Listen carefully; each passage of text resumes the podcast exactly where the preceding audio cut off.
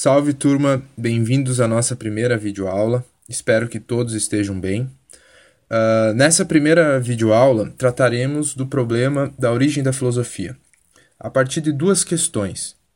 Primeiro, será que a filosofia nasce com Tales, como tradicionalmente aprendemos na escola, ou aquilo que Tales faz ao dizer que tudo é água ainda não pode ser considerado filosofia?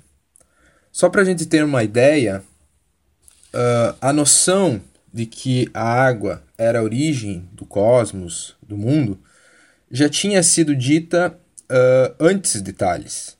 Ela já tinha sido dita, por exemplo, por Homero, né, o grande poeta tradicional dos gregos.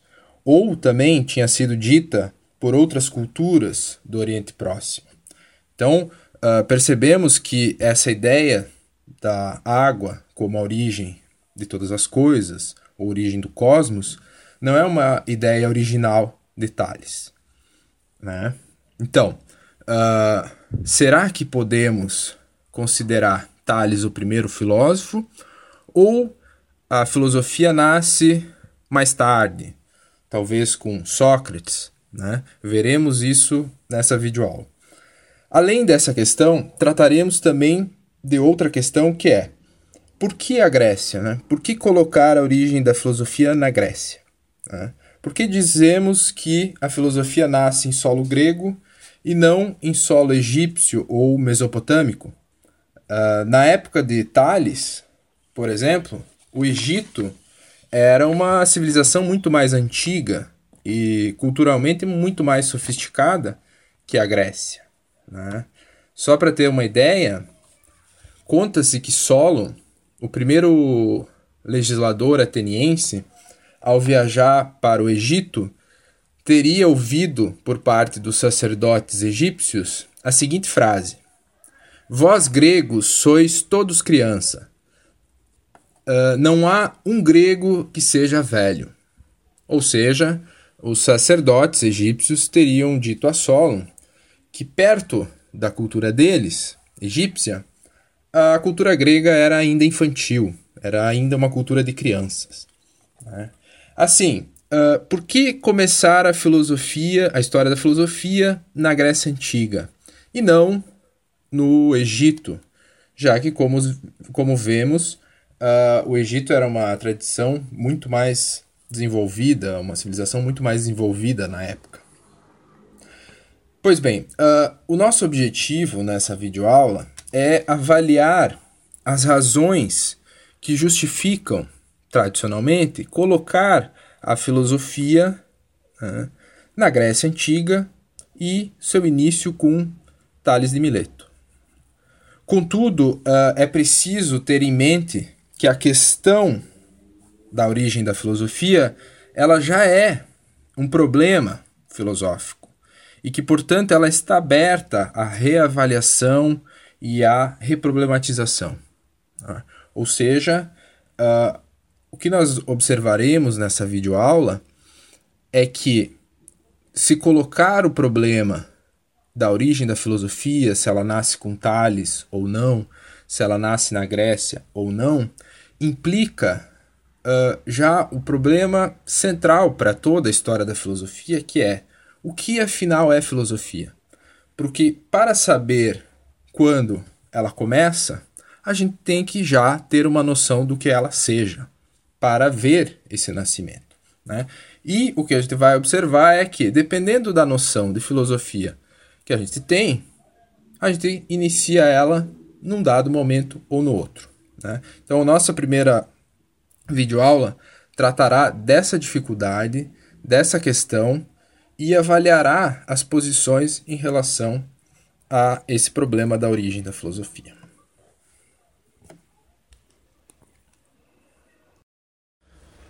Então vamos começar com nossa primeira questão. Quando nasce a filosofia? Uh, a resposta tradicional né, que a gente encontra em todos os manuais de filosofia é a resposta aristotélica.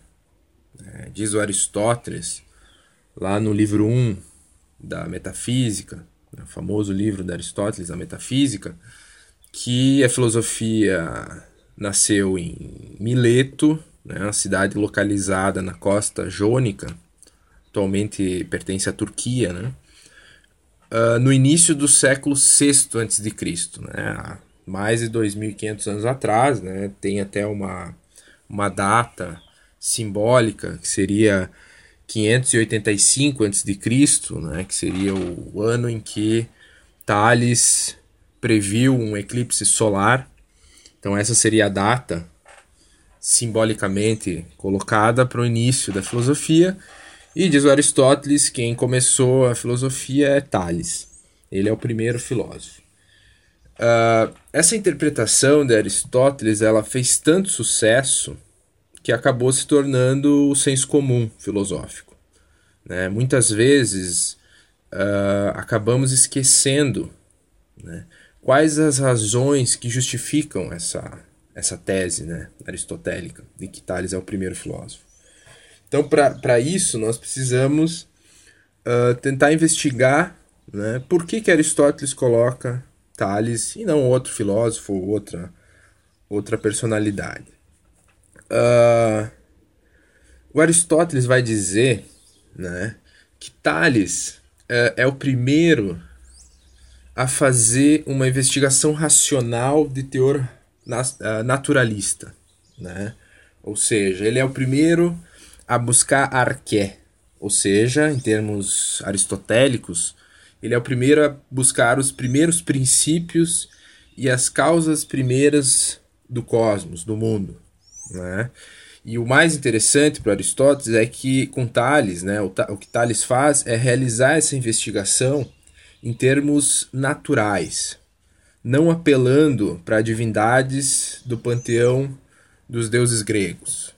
Né? Então, em vez de apelar para Zeus e companhia, digamos assim, né, Tales apela para um elemento natural. Né? Tales é o primeiro a explicar o cosmos apelando para um princípio material, e assim ele inicia uma tradição que Aristóteles vai chamar de physicoi, né? ou seja, uh, os filósofos preocupados em explicar a physis, a natureza, apelando para a physis, né?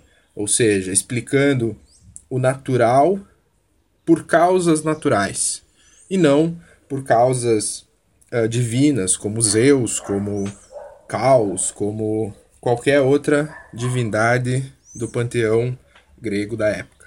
Né? Então, uh, seria Tales o primeiro filósofo, porque ele é o primeiro physicoi, uh, o primeiro a investigar a physis, a natureza, apelando para a própria physis. Né? Então, Tales vai dizer né, que a causa e o princípio de tudo é a água, e não, como a gente é viu uh, em Homero uma divindade tal como Oceano ou Tétis, né, que seriam divindades aquáticas. Então, em vez de usar o oceano, que é uma personalidade divina, para explicar uh, o surgimento e o processo da natureza, Tales usa a água, né, que é um elemento material, é um elemento natural. Então, tu explica o natural a partir do natural. E isso, simularia, uh, isso daria início à filosofia. Né? Então, na interpretação de Aristóteles, Tales é o primeiro filósofo que rompe, né? ele rompe com uma tradição mítico-religiosa e poética, né?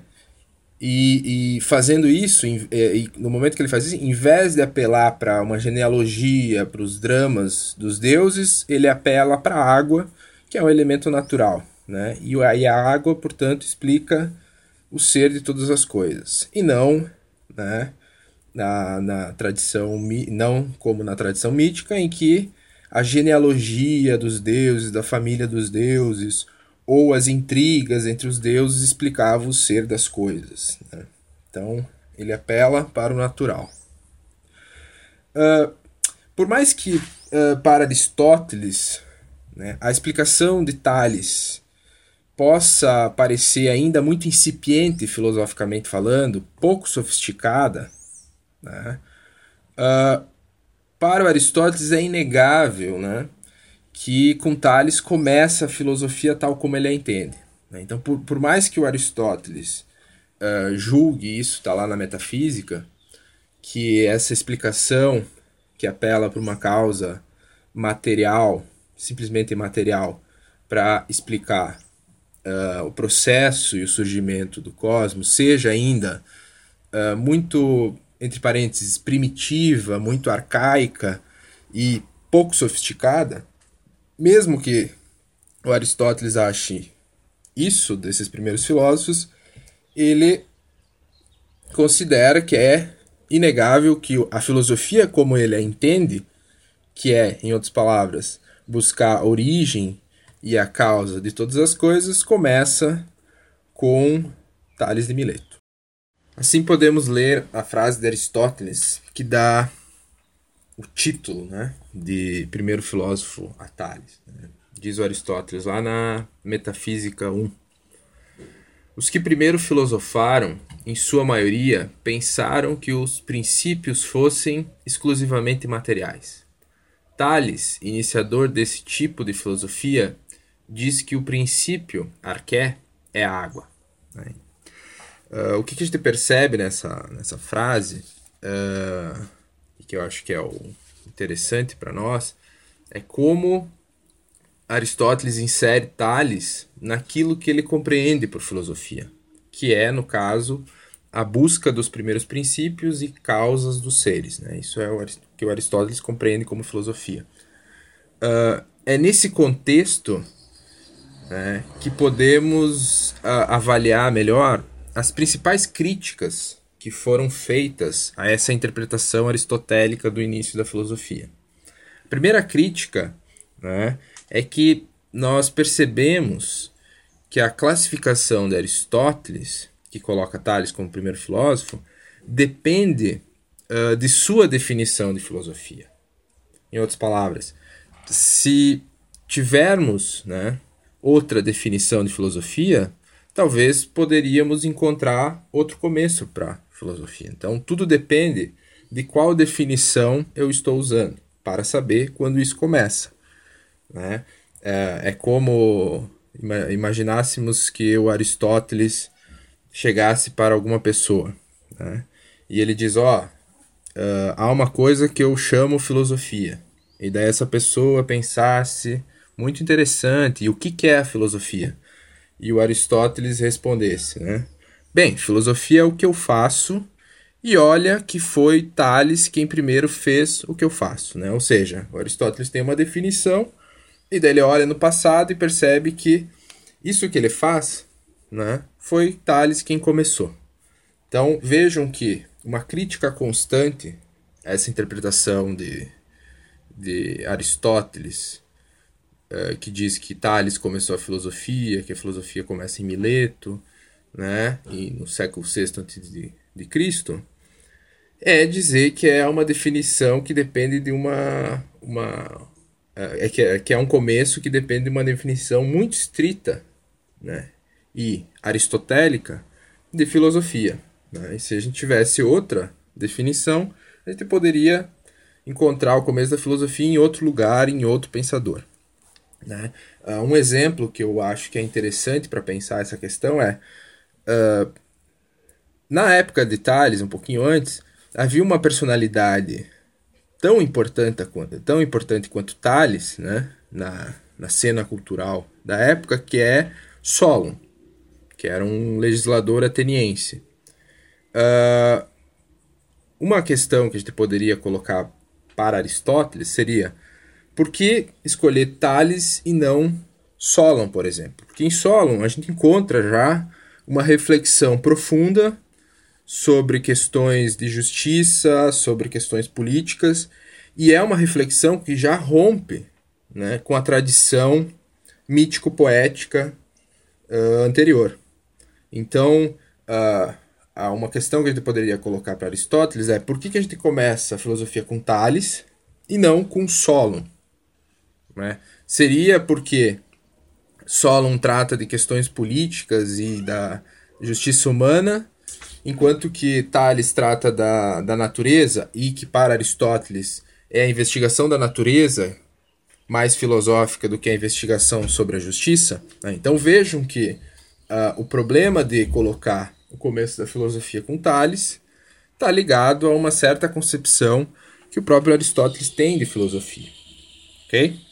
Uh, além disso, há uma segunda crítica, né, que está ligada a uma certa superinterpretação ou um certo anacronismo de Aristóteles, né? O que, que significa isso, né?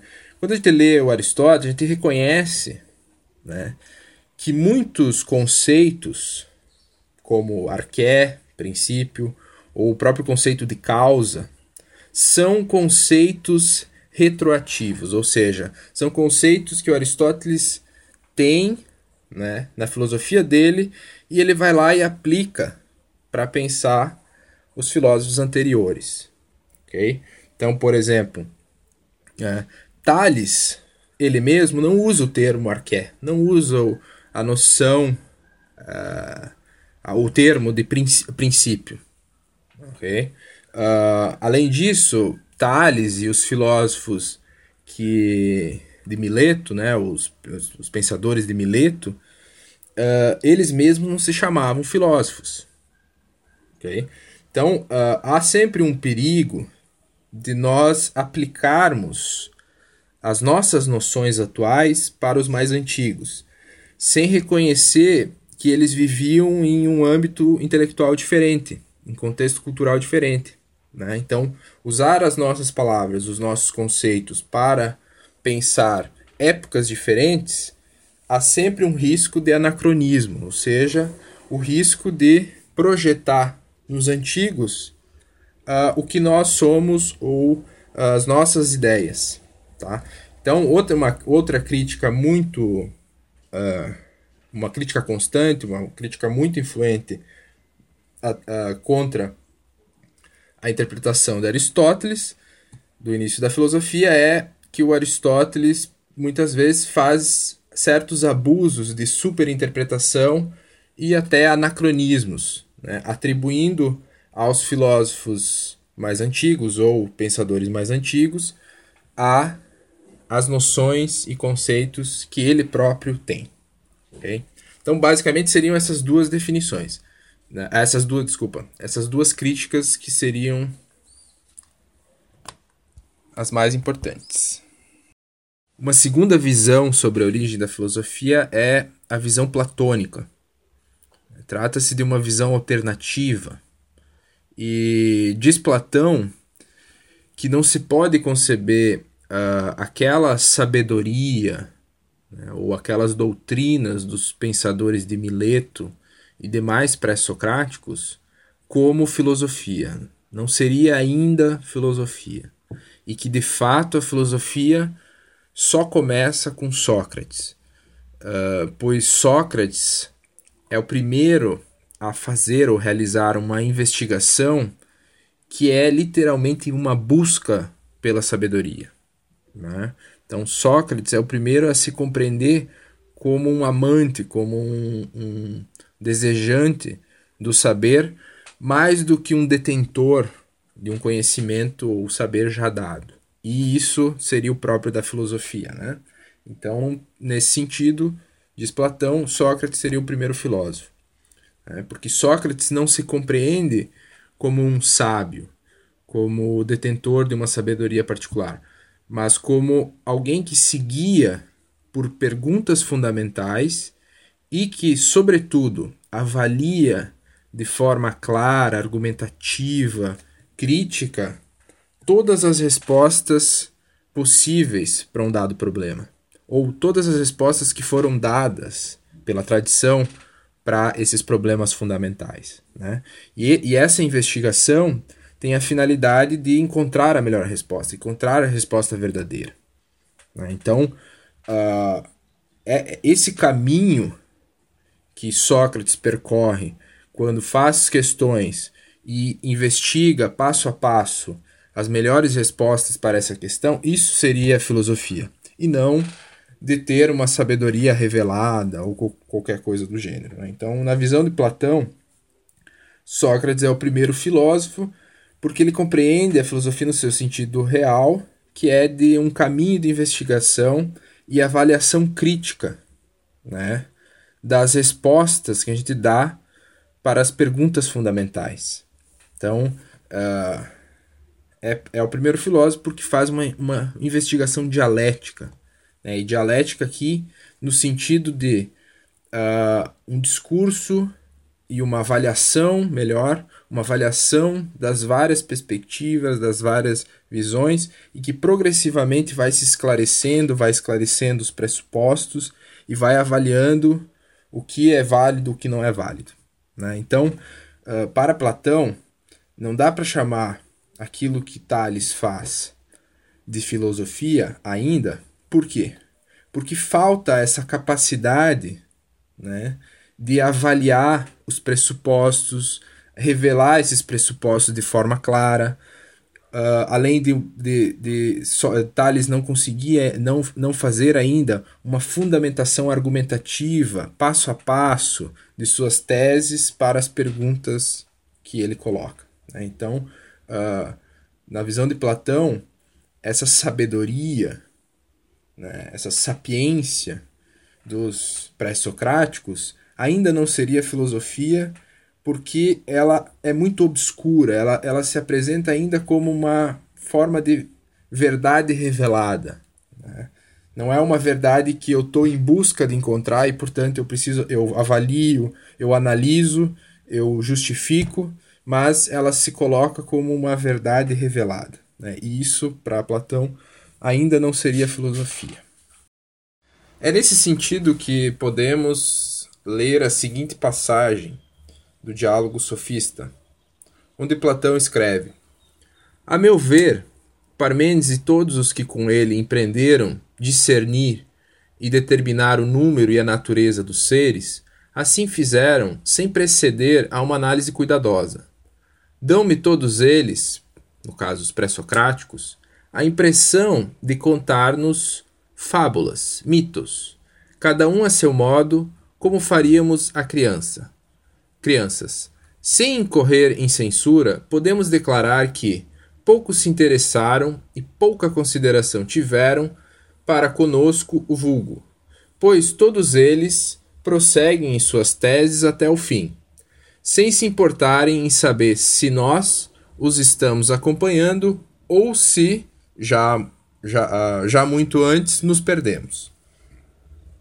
Bem, uh, você pode notar nessa, nessa passagem do sofista aquilo que já foi falado, né? O Platão mantém aqui uh, os pré-socráticos ainda no domínio do mito, né? Eles são eles as, as suas teses parecem fábulas, né? Parecem mitos, como se nós fôssemos crianças Uh, e mais importante nessa passagem é o final, no qual ele destaca que esses primeiros pensadores, né, os pré-socráticos que vieram antes de Sócrates, eles apresentam suas teses, né, sem se preocuparem em esclarecer passo a passo seus argumentos e justificar cuidadosamente suas teses. É, no caso, as teses sobre o ser, quantos seres seriam? Seria um, seria dois, seriam vários seres, né? Então, Platão, no Sofista, está preocupado com a questão do ser, né? quantos seres há? Há uma só grande entidade ou há vários seres? E qual é a natureza desses seres? São, uh, são corpóreos, né? O ser é só aquilo que tem corpo, que é matéria, ou há seres além da, da matéria. Né? Então essa era grande, é uma grande questão no diálogo sofista. Então uh, Platão está analisando o que foi falado sobre o ser antes de Sócrates e ele acusa esses primeiros pensadores que trataram da questão do ser de não tratar ainda a questão do ser de forma filosófica, ou seja, como se estivessem contando fábulas como se nós fôssemos crianças e sem explicitar né, exatamente seus argumentos e uh, justificar cuidadosamente suas teses. Então, uh, claramente nessa passagem, te observa como Platão mantém os pré-socráticos ainda no domínio do mito é, e nega o título de filosofia ou de filósofos para esses pensadores. Porém, uh, aqui nasce uma dificuldade para a interpretação platônica, né? pois, uh, se a gente pensar bem, uh, ou, ou, em outras palavras, se não podemos mais tratar esses pensadores como filósofos, como é que devemos tratá-los, né? Como conceber o seu pensamento? Por quê? Claramente não há, uh, claramente há uma certa ruptura por parte desses pré-socráticos em relação à tradição mítico-poética anterior. Né? Uh, é muito diferente o que pensa um Tales ou um Heráclito daquilo que encontramos nas, nas narrativas dos poetas tradicionais como Homero ou Exildo. Né? Então há uma diferença muito grande entre um Tales e um, e um Heráclito de um lado e um, um Homero e um Exildo do outro. Né? Então, por mais que a gente não possa, segundo a visão platônica, considerá-los filósofos, também não é tão simples considerá-los né, como seguidores ou uh, manter, uh, continuadores da tradição mítico-poética. Uh, então, Platão, ao negar o título de filósofo para esses pré-socráticos, parece, na verdade, lançá-los no limbo. Ou seja, eles ficam sem lugar. Eles não são mais poetas e mitólogos, não dá para colocar Tales e Heráclito do lado de Homero e Exildo. Há uma grande diferença entre eles. Mas também ainda não são filósofos, né? segundo a visão platônica ainda não são, não fazem aquela investigação que Sócrates faz. É. Então, nesta interpretação o platônica, os pré-socráticos ficam meio que perdidos entre a tradição mítico-poética de Homero e Exildo e a filosofia que só começa com Sócrates. Pois bem, uh, a melhor forma de uh, avaliar quem tem mais razão nessa, na, na, nossa questão de quando nasce a filosofia, se é Aristóteles, que coloca o início com Tales, ou se é Platão, que vai atribuir uh, a Sócrates o título de primeiro filósofo, é uh, analisar quais seriam as inovações e diferenças trazidas pelos pré-socráticos em relação à tradição mítico-poética. Né? O que, que de novo os pré-socráticos trazem. É só analisando essas diferenças, essas inovações do pensamento pré-socrático, que nós poderemos decidir melhor se essas diferenças inserem os pré-socráticos no campo da filosofia, como diz Aristóteles, ou essas diferenças ainda não são suficientes para colocar os pré-socráticos no campo da filosofia, como diz Platão. Né?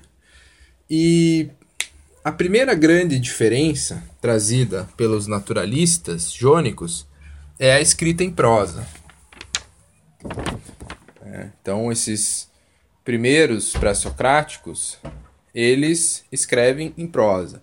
Apesar de a gente não ter uh, notícia de que Tales escreveu uma obra, né, nós sabemos que o seu sucessor, Anaximandro, uh, escreveu uma obra em prosa, né, uma obra intitulada Perifícios, ou Sobre a Natureza, Cerca da Natureza seria o título. Né? Pois bem, uh, o fato de escrever em prosa marca uma mudança. Né? Enquanto que o verso poético uh, estava ligado ao mito e tinha uma transmissão oral e pertencia a uma certa memória coletiva, né? A poesia grega arcaica, ela é uma poesia em que o poeta não é autor simplesmente daquilo que ele canta. Ele organiza uma certa memória coletiva, né? Uh, então, essa, esse verso ele estava ligado né, a tradição oral e a uma memória coletiva. Já a prosa, ela marca uma, uma, uma inovação na ideia de autoria. A prosa é escrita por certo autor.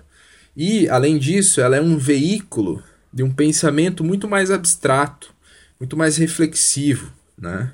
A prosa é mais propensa à leitura, enquanto que o verso, o verso poético, era oral e cantado. Né? Ele era cantado junto com os instrumentos musicais próprios da poesia arcaica. Né? Além disso, uh, a prosa escrita ela incentiva muito mais a nossa atenção para análise, para crítica, enquanto que o verso poético ele é focado mais na performance, na performance envolvente, cativante. Né? Ele apela muito mais para os sentimentos, para as emoções e para a narrativa envolvente, enquanto que a, a prosa ela tem um elemento mais abstrato, mais reflexivo. Ok? Uh, uh, assim, o, o fato né, de, dos naturalistas jovens começarem a escrever em prosa marca uma, uma ruptura em relação à tradição mítico-poética. Contudo, uh, há certas exceções nos pré-socráticos. Por exemplo, Xenófanes, Parmênides e Empédocles, eles ainda mantêm uma, um, é, uma transmissão das suas ideias a, a partir da forma poética. Né? Então, apesar de os naturalistas jônicos, né, Anaximandro, que nem nós vimos, escrever em prosa e a prosa começar a se difundir a partir do início do século VI a.C., uh, ainda há né, pré-socráticos, como Parmênides, o grande Parmênides, que vão usar a forma poética para vincular o seu pensamento. Ok? Mas, de qualquer forma, uh, é um fato de que há uma nova forma de escrita em jogo, que é uma forma em prosa e não mais em verso. E essa forma em prosa, ela tem algumas características que poderiam levar nós a ver já nos primeiros filó nos primeiros pensadores jônicos os primeiros filósofos, né? Uma segunda inovação que é trazida pelos pré-socráticos é a naturalização das narrativas cosmológicas.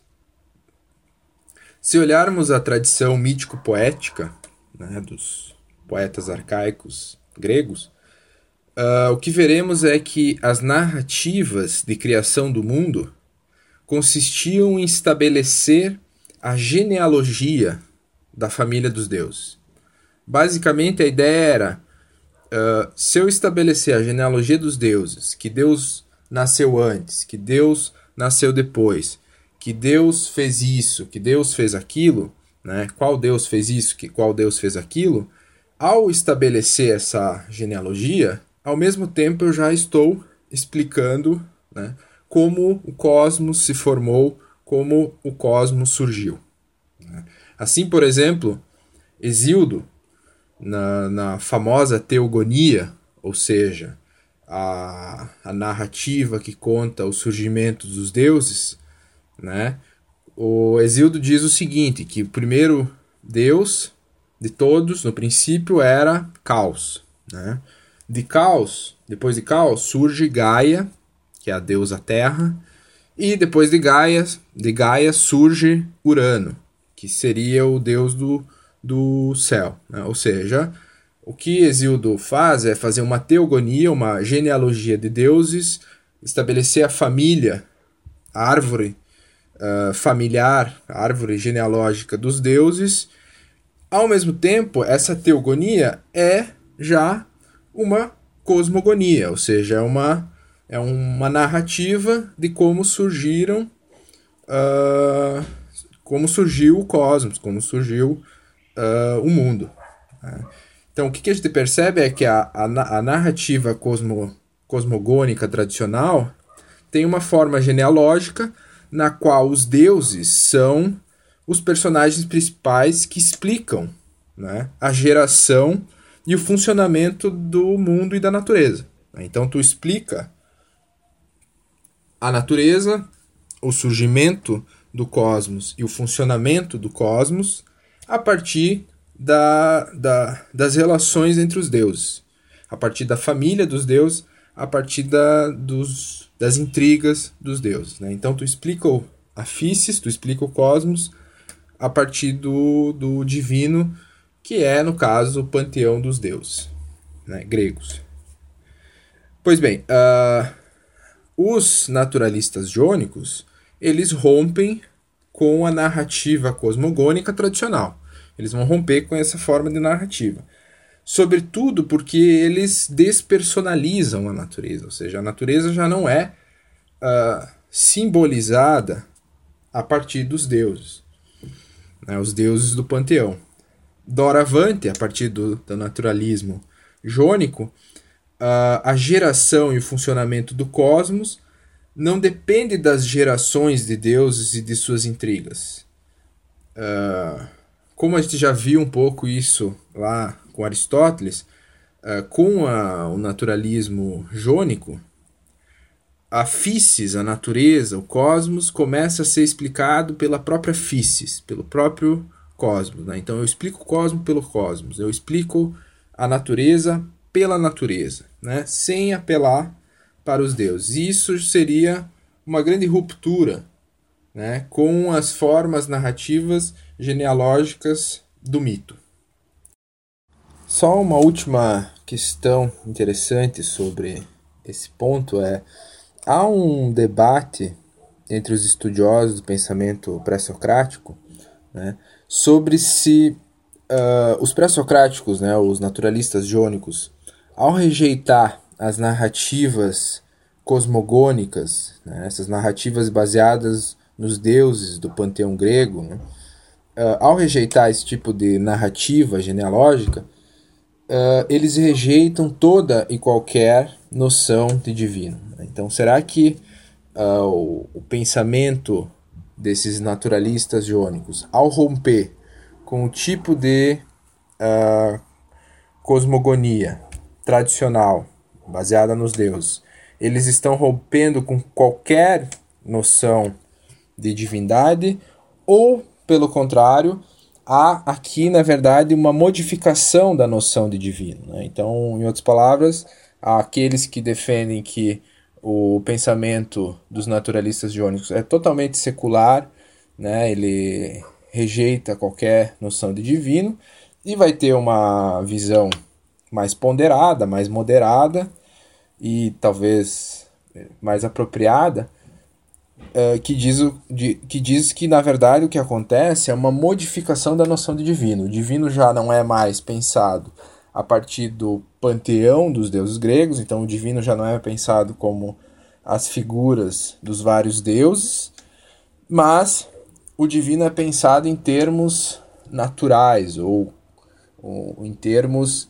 ou, ou, o termo talvez mais apropriado seja panteísta. Né? O que, que é o panteísmo? É pensar que o divino é o todo. O divino é ó, o próprio cosmos, a própria natureza é divina.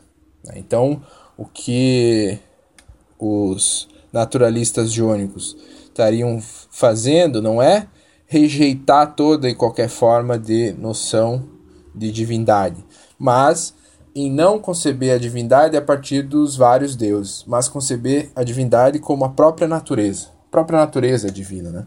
Então a gente pode um argumento que pode usar para essa concepção de divinização, digamos assim, da natureza, em que a natureza ela mesma se torna divina, é o, o, a noção de, de água de Tales. Né? Uh, Tales fala que tudo é água, uh, tudo tem sua origem na água, e para explicar a origem, ele diz que a água é divina. Ou seja, a água é como se fosse um deus. No sentido que a água auto se gera. Ela não depende de um de um de uma outra coisa para ser gerada. Ela mesma tem vida. Ela se gera. Então ela seria ela mesma divina.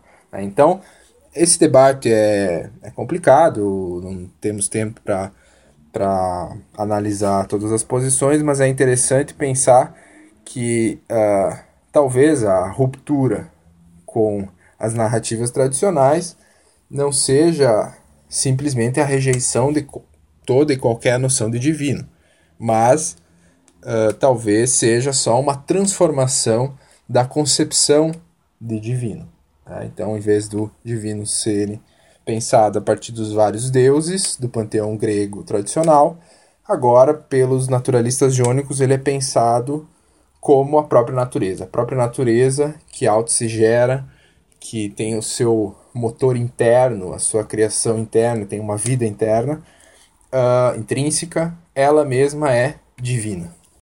Uma última inovação dos pré-socráticos, que é muito interessante de ser pensada, é um certo esforço cada vez maior de reflexão e crítica em relação aos demais pensadores. Né? Uh, apesar de termos visto a queixa né, de Platão lá no Sofista de que os pré-socráticos uh, uh, tratavam-nos como criança, contando fábulas sem esclarecer seus pressupostos e justificativas, apesar dessa queixa platônica, uh, penso que é, é inegável que com os naturalistas jônicos e sobretudo com Heráclito, nós estamos diante de um pensamento mais reflexivo, mais crítico do que o, o mito, né, as narrativas míticas. Uh, um elemento interessante para pensar e para perceber essa reflexividade nascente, esse espírito crítico nascente, é o fato de que os pré-socráticos uh, começam a se compreender cada vez mais como autores de suas doutrinas, ou seja, uh, o filósofo tal, o, o Tales, o Anaximandro, ele já não se compreende como um, um veículo da sabedoria coletiva, mas como um propositor, um autor de uma teoria. Né? Então isso marca já uma, o elemento dessa esse espírito crítico nascente, né? Uh, assim também, eh, cada vez mais os pré-socráticos começam a criticar teorias rivais. Então eles começam a se compreender como autores de doutrinas e teorias e começa a criticar outras teorias né, que contrárias. Então essa, esse espaço de disputa e competição ele incentiva né, o espírito crítico e a reflexão. Uh, Heráclito, por exemplo, né, em Heráclito, além do, de Heráclito criticar, sobretudo, Exildo e Homero, né, então tem várias críticas a Homero e a Exildo, Uh, Heráclito diz que Homero era enganado pelas crianças, né? Uh, que era tão ingênuo que era enganado pelas crianças. Então, além dessa crítica aos poetas, em Exildo a gente tem uma crítica também a Pitágoras, a Xenófanes, né? Então, o Heráclito, eh, a doutrina, a filosofia de Heráclito, ela se constrói muito também em rivalidade, em competição com outros outras doutrinas. Né? E essa competição entre as doutrinas, como eu disse, alimenta um certo espírito crítico, né? que exige paulatinamente o uso de argumentos lógicos melhores. Então, tu começa a ver o uso de argumentos por analogia, uh, o próprio argumento de redução ao absurdo que a gente encontra em Parmênides, né? Então, é, esse essa competitividade entre as doutrinas e teorias, ela vai alimentando uma, uma reflexividade, vai exigindo que cada vez mais os filósofos uh, tenham argumentos lógicos, argumentos melhores para competir nessas, na, na, nas teorias, digamos assim, com as outras teorias, e isso alimenta né, uma criticidade maior. É, uh, talvez uma frase simbólica que está no slide, uh, que mostra isso, né? A frase do, do Heráclito, que ele diz: escutar não a mim, mas o Logos. Ou seja, não, eu estou defendendo essa, essa teoria, Mas essa teoria não sou eu quem criou, quem disse, é, o próprio, é a própria lógica, é a própria logos, é a própria razão né? É, que funda essa teoria. Né?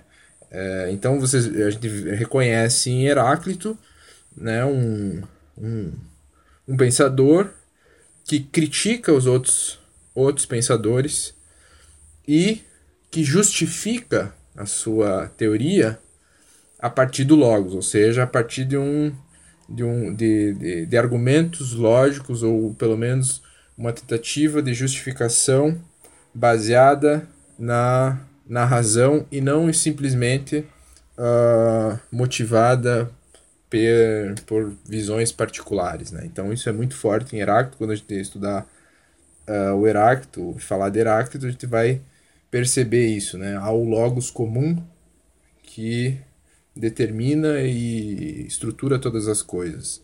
E, então, uh, Heráclito está bem presente essa ideia do logos. De qualquer forma, uh, acho que dá para entender essa, essa inovação. Há um certo espírito crítico, a ideia de que cada vez mais os pré-socráticos se compreendem como autores de teorias e há uma certa rivalidade entre eles, eles começam a se criticar entre si, e isso seria também um indício, né? Uma inovação, uma ruptura com o mito, porque o mito funciona de outra forma, e já um indício de que uh, os pré-socráticos têm algo de filosófico, ok? Pois bem, depois de avaliar as diferenças entre o pensamento pré-socrático e a tradição mítico-poética, uh, penso que devemos dar mais razão a Aristóteles do que a Platão em relação ao início da filosofia. Uh, a resposta de Aristóteles, né, que coloca Tales como o primeiro filósofo, o naturalismo jônico como os primeiros filósofos, parece mais plausível tendo em vista esses elementos né, que nós analisamos, essas inovações que uh, os pré-socráticos trazem. Então, uma escrita uh, cada vez mais em prosa, apesar de que alguns pré-socráticos ainda não, não escrevam em prosa, escrevam em verso, mas há uma inova inovação uh, na escrita, na transmissão cultural das ideias. Então essa a prosa é muito mais abstrata do que a, o verso poético. Uh, outro elemento que nós vimos, acabamos de ver, é o fato de que esses, esses pré-socráticos cada vez mais se compreendem como autores né, de suas próprias teorias. Então, por exemplo, a gente vê que Tales diz que a água é o, é o fundamento, mas logo depois tem o seu sucessor que é Anaximandro, que vai dizer que é o Aperon, e depois o Anaxímenes vai dizer que é a água, ou seja, uh, o fato de que um está se contrapondo ao outro cria um certo espaço de competição, conflito de ideias que demarca um certo espírito crítico ou um esforço crítico e reflexível de contraposição. Né? Então isso já marcaria um elemento filosófico importante, que é uma tradição de ou a criação de uma tradição de, de conflito e discussão sobre problemas e questões que é típico da filosofia. Né? Então, apesar de uh, terem várias definições de filosofia, em geral, né, todas as definições de filosofia colocam lá um certo espírito crítico de contraposição entre concepções. Além disso, tem a, o elemento que o Aristóteles enfatiza na metafísica que nós vimos, que é a despersonalização da natureza. Né? Então, todos esses elementos, todas essas inovações que os, os pré-socráticos trazem, que a gente pode identificar no estudo desses pré-socráticos, uh, parecem corroborar né, a visão de Aristóteles mais do que a visão platônica. Porém, é, é importante uh, nunca esquecer da visão platônica, porque muitas vezes, quando a gente vai estudar os pré-socráticos, uh, a gente tem certas dificuldades né, uh, que com os pensadores uh, posteriores a Sócrates não nós não teríamos, né? Então a, a visão platônica é, deve ser levada a sério também, analisada e, e, e, e pensada, porque ela também coloca um termômetro para nossa visão, para uma visão muito rígida de ruptura entre o mito e a filosofia, né, que acaba uh, sendo muito ingênua, ou seja, como se do nada os pré-socráticos fossem já filósofos como Aristóteles, Platão e Sócrates, né? Uh, yeah. Não, eles têm aí um processo, né, no qual o mito e o logos se misturam e se e se complementam, né, e se opõem, ou seja, né, uh, não é uma ruptura uh, radical, não é uma ruptura uh, do nada, mas é, o, é uma ruptura paulatina e a gente compreende alguns elementos que pertencem ainda ao mito e outros elementos que pertencem já a uma noção mais robusta de filosofia. Okay? Então, Uh, não se preocupem, a gente vai estudar esses pré-socráticos muito bem. Eles fazem parte da história da filosofia, né? Então, uh, tá salvo o Tales como filósofo. pois bem, a segunda questão que é central para pensar sobre a origem da filosofia é a questão da paternidade grega da filosofia, né? Por que dizemos que a filosofia nasce em solo grego e não em outro lugar ou em outra civilização? Bem, uh, é inegável que os gregos sofreram a influência de outros povos. É, o rico comércio, o desenvolvimento das navegações marcam um contato né, dos gregos com os outros povos mais antigos, como o Egito, a Fenícia, a Mesopotâmia. É, uh, é inegável que há esse contato no contexto do, da região do Mediterrâneo. Né? Em suma, os gregos são um dos muitos povos que floresceram no contexto do mar Mediterrâneo, que era foi um ambiente uh, privilegiado de contatos culturais, comerciais e políticos. Né? Desse modo, seria uma insensatez acreditar que não há nenhuma influência estrangeira na cultura grega. Né? Ou seja, é absurdo pensar que os gregos não foram influenciados por os vários povos que circulavam no Mediterrâneo. Contudo, e isso eu acho que é muito importante, é uh, aceitar essa influência né, dos outros povos, dos povos estrangeiros em relação aos gregos, não significa negar certa originalidade grega. Né? De fato, como nós vimos, os pré-socráticos eles trazem um novo estilo de racionalidade. Né? E apesar deles terem influências e nós conseguirmos encontrar certos modelos, certas ideias que já circulavam no Mediterrâneo e que eram próprias de outras culturas, mesmo encontrando essas influências, há uma certa originalidade, há uma certa nova forma de relacionar essas ideias, essas influências, que cria uma nova racionalidade que a gente não consegue reconhecer de, de forma uh, realmente uh, concreta nas outras culturas. Né? Eu gosto muito de uma passagem do, do Nietzsche né?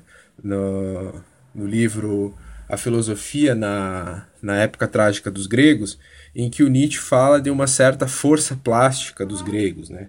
que os gregos teriam sido um povo capaz de receber várias influências e modelar essas influências numa direção própria. Né? O Nietzsche diz que seria tolo da nossa parte atribuir aos gregos uh, uma formação totalmente autônoma, sem levar em consideração as influências de ideias estrangeiras. Né? Na verdade, os gregos foram capazes de absorver, absorver muitas ideias de outros povos e jogar essas ideias mais longe, né? Ele dá uma, ele usa a metáfora de lançar uma, uma lançar mais longe aquilo que você encontra. Então, os gregos teriam sido capazes de lançar mais longe aquilo que eles encontraram nos outros povos, tá? Uh, mas uma coisa que é interessante é pensar que essa, esse novo estilo, essa nova racionalidade que os gregos uh, constroem, ela se explica, sobretudo, por certas condições histórico-culturais próprias dos gregos, ou seja, uh, o fato de que eles têm uma certa originalidade não deve levar nós a pensar que aquilo nasce do nada, que aquilo é um milagre, né? Que os gregos são gênios que criaram uma racionalidade própria uh, do nada. Não haviam certas condições históricas e culturais próprias que tornaram propícia né, a possibilidade de criar uma nova racionalidade. Né? E uma primeira, uma primeira condição histórica importante uh, ah, para que, que cria uma, cria uma condição mais favorável ao nascimento da filosofia foi o fato de que, diferente de outras culturas, os gregos não tinham uma religião dogmática. Que, isso significa? significa? Não tinham uh, um livro sagrado com as doutrinas fixas e fechadas e imutáveis que deveriam ser seguidas por todos. Né? Então eles não tinham uma religião com um livro sagrado no qual estão todos os dogmas, todas as verdades e que essas verdades são imutáveis e todo mundo deve seguir essa verdade. Pelo contrário, a religião grega é uma religião pública. Né? Os gregos aprendiam a religião como eles aprendiam a falar, através de histórias contadas e recontadas de geração para geração. Né? Então, a religião grega, que se dá por esses relatos que todos aprendem desde criança, ele funciona mais ou menos como um telefone sem fio. Né? Lentamente as histórias religiosas, os mitos, né, vão mudando e ganhando novas versões. Então, não há um texto né, uh, onde está a única versão da história, a única versão religiosa, a única, o único dogma que deve ser seguido. Na verdade, uh, há, ao contrário, várias, várias histórias, várias e várias versões que vão mudando com a mudança da sociedade, a mudança da, das gerações. Né? Além disso, na religião grega, não havia uma casta sacerdotal, né? Uh, um, um, conjunto de pessoas espe uh, específicas, especializadas em interpretar e estabelecer a, o, o funcionamento de todas as atividades religiosas. Né? Uh, por, porque como não havia um livro sagrado com os dogmas, não era preciso também uma caça sacerdotal especializada em guardar esses dogmas. Então a gente vê que não havia né, os profissionais da religião como a gente encontra em outras culturas, né, que tem sacerdotes que fiscalizam, interpretam os dogmas de forma rígida. Pois bem, uh, essa característica de ter uma religião não dogmática representa uma circunstância favorável para o nascimento da filosofia. Né? A inexistência de dogmas uh, facilita a passagem do pensamento filosófico nascente. Uh, por exemplo, os primeiros, uh, os primeiros pré-socráticos gregos não tiveram que se confrontar com obstáculos né, uh, religiosos que teriam encontrado em outras civilizações orientais, né, de religião mais estrita e mais dogmática. Então, o fato de não haver uma religião dogmática facilitou né, a passagem uh, e a difusão da filosofia nascente.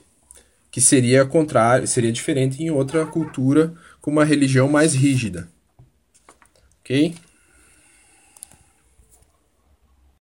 Uma segunda condição histórica importante para criar o ambiente favorável para a filosofia nascente é a condição política dos gregos. Uh, não podemos pensar a configuração política grega como uma grande nação centralizada. Ao contrário, a Grécia, né, a, a noção que a gente tem de Grécia naquele período é um conjunto de cidades independentes e descentralizadas. Eles não são uma grande nação com um rei ou um estado né, que ordena tudo. Não, são várias cidades, pequenas cidades, né, que são independentes e autônomas, ou seja, tomam suas próprias decisões, uh, que estão em interação, em guerra, em, em contatos comerciais, né, mas que compartilham uma língua e uma religião e uma certa cultura, mas que têm uh, sua configuração política independente. Além disso, uh, no período que coincide com o nascimento da filosofia, nós reconhecemos um processo paulatino do que alguns autores chamam da crise da soberania. Ou seja, politicamente, com as poleis, as cidades autônomas, o que a gente vê é um processo de decadência da figura do rei como aquela única pessoa que detém o poder todo centralizado. Né? Então, há um processo com o surgimento das poleis, dessas cidades autônomas, dessas cidades independentes, de decadência da figura de um rei único, que vai controlar todo o poder.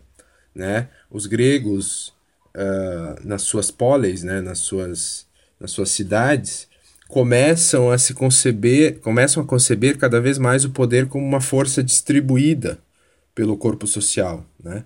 E é nesse contexto que começa a surgir a ideia de democracia.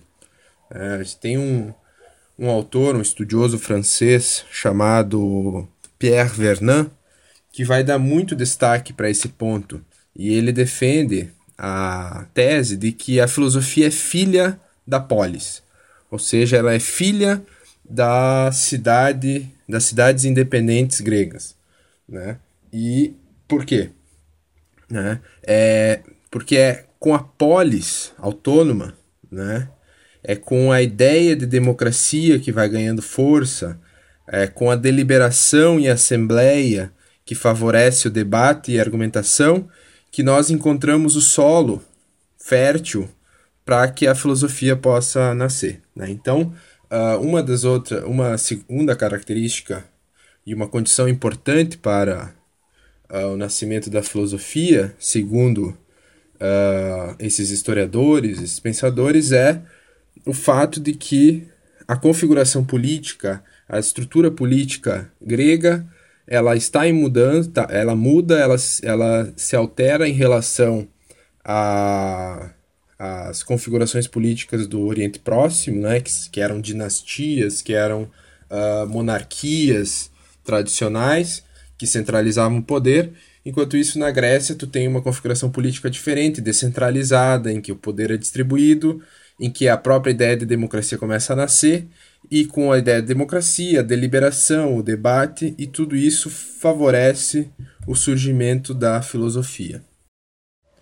Por fim, nós temos uma última condição histórica que é interessante destacar, que é o fato de que, diferente de outras culturas, como a cultura egípcia, por exemplo, a, a cultura grega, né, no qual uh, a filosofia surge, ela é uma cultura muito recente, uma cultura muito nova. A gente já ouviu uh, aquela frase lá do, do Solon, a história do Solon, contada por Heródoto, no qual um sacerdote egípcio chama a cultura grega de infantil, de criança. Né? Perto da cultura deles, os gregos são crianças ainda.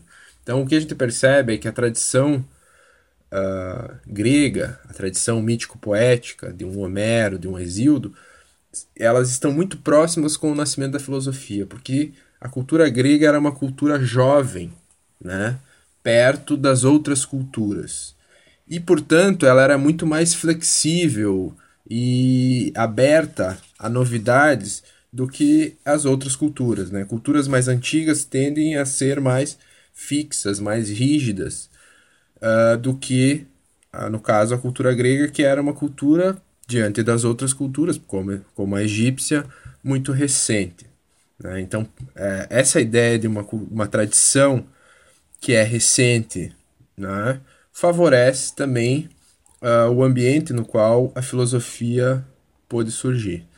Se a gente observar todas essas características, todas essas condições históricas, você vai ver que todas elas se baseiam em uma certa ausência, né? Ausência de uma religião dogmática, ausência de um, de um aparelho estatal centralizado, ausência de uma tradição secular, né? Uma tradição antiga. Todas essas ausências uh, criam um certo espaço aberto no qual a competição, a rivalidade, a, a discussão, a, o debate uh, de ideias vai poder se fortalecer e, portanto, criar né, a, a filosofia. Né? Então, essa ideia de um espaço mais aberto favorece, né, no campo político, a democracia, no campo teórico, a filosofia, né? fazendo com que uh, essas condições expliquem, pelo menos uh, em parte, o surgimento da filosofia na Grécia e não em outra civilização. Bem, com isso chegamos ao fim dessa primeira videoaula. Uh, a gente conseguiu problematizar a questão da origem da filosofia, conseguiu ver as diferentes perspectivas, percebendo que uh, pelos elementos e inovações que os pré-socráticos, os naturalistas jônicos trazem, né, uh, é mais acertada a visão de Aristóteles que coloca o começo da filosofia com Tales de Mileto, e também conseguimos ver, resumidamente, uh, algumas condições históricas importantes para pensar por que, que a filosofia nasce na Grécia e não em outra civilização. Né? Espero que vocês uh, consigam aproveitar bem essa, essa videoaula. É, essa videoaula ela está baseada no texto que vocês uh, devem ler uh, nessa primeira semana, que é o texto do Mário Veghetti, e ele vai trabalhar exatamente esses pontos que eu expliquei nessa videoaula. E boa leitura, bons estudos. Qualquer dúvida ou dificuldade é só mandar no fórum que eu ou o monitor ou qualquer uh, colega que uh, quiser podem tentar responder as perguntas e as dúvidas.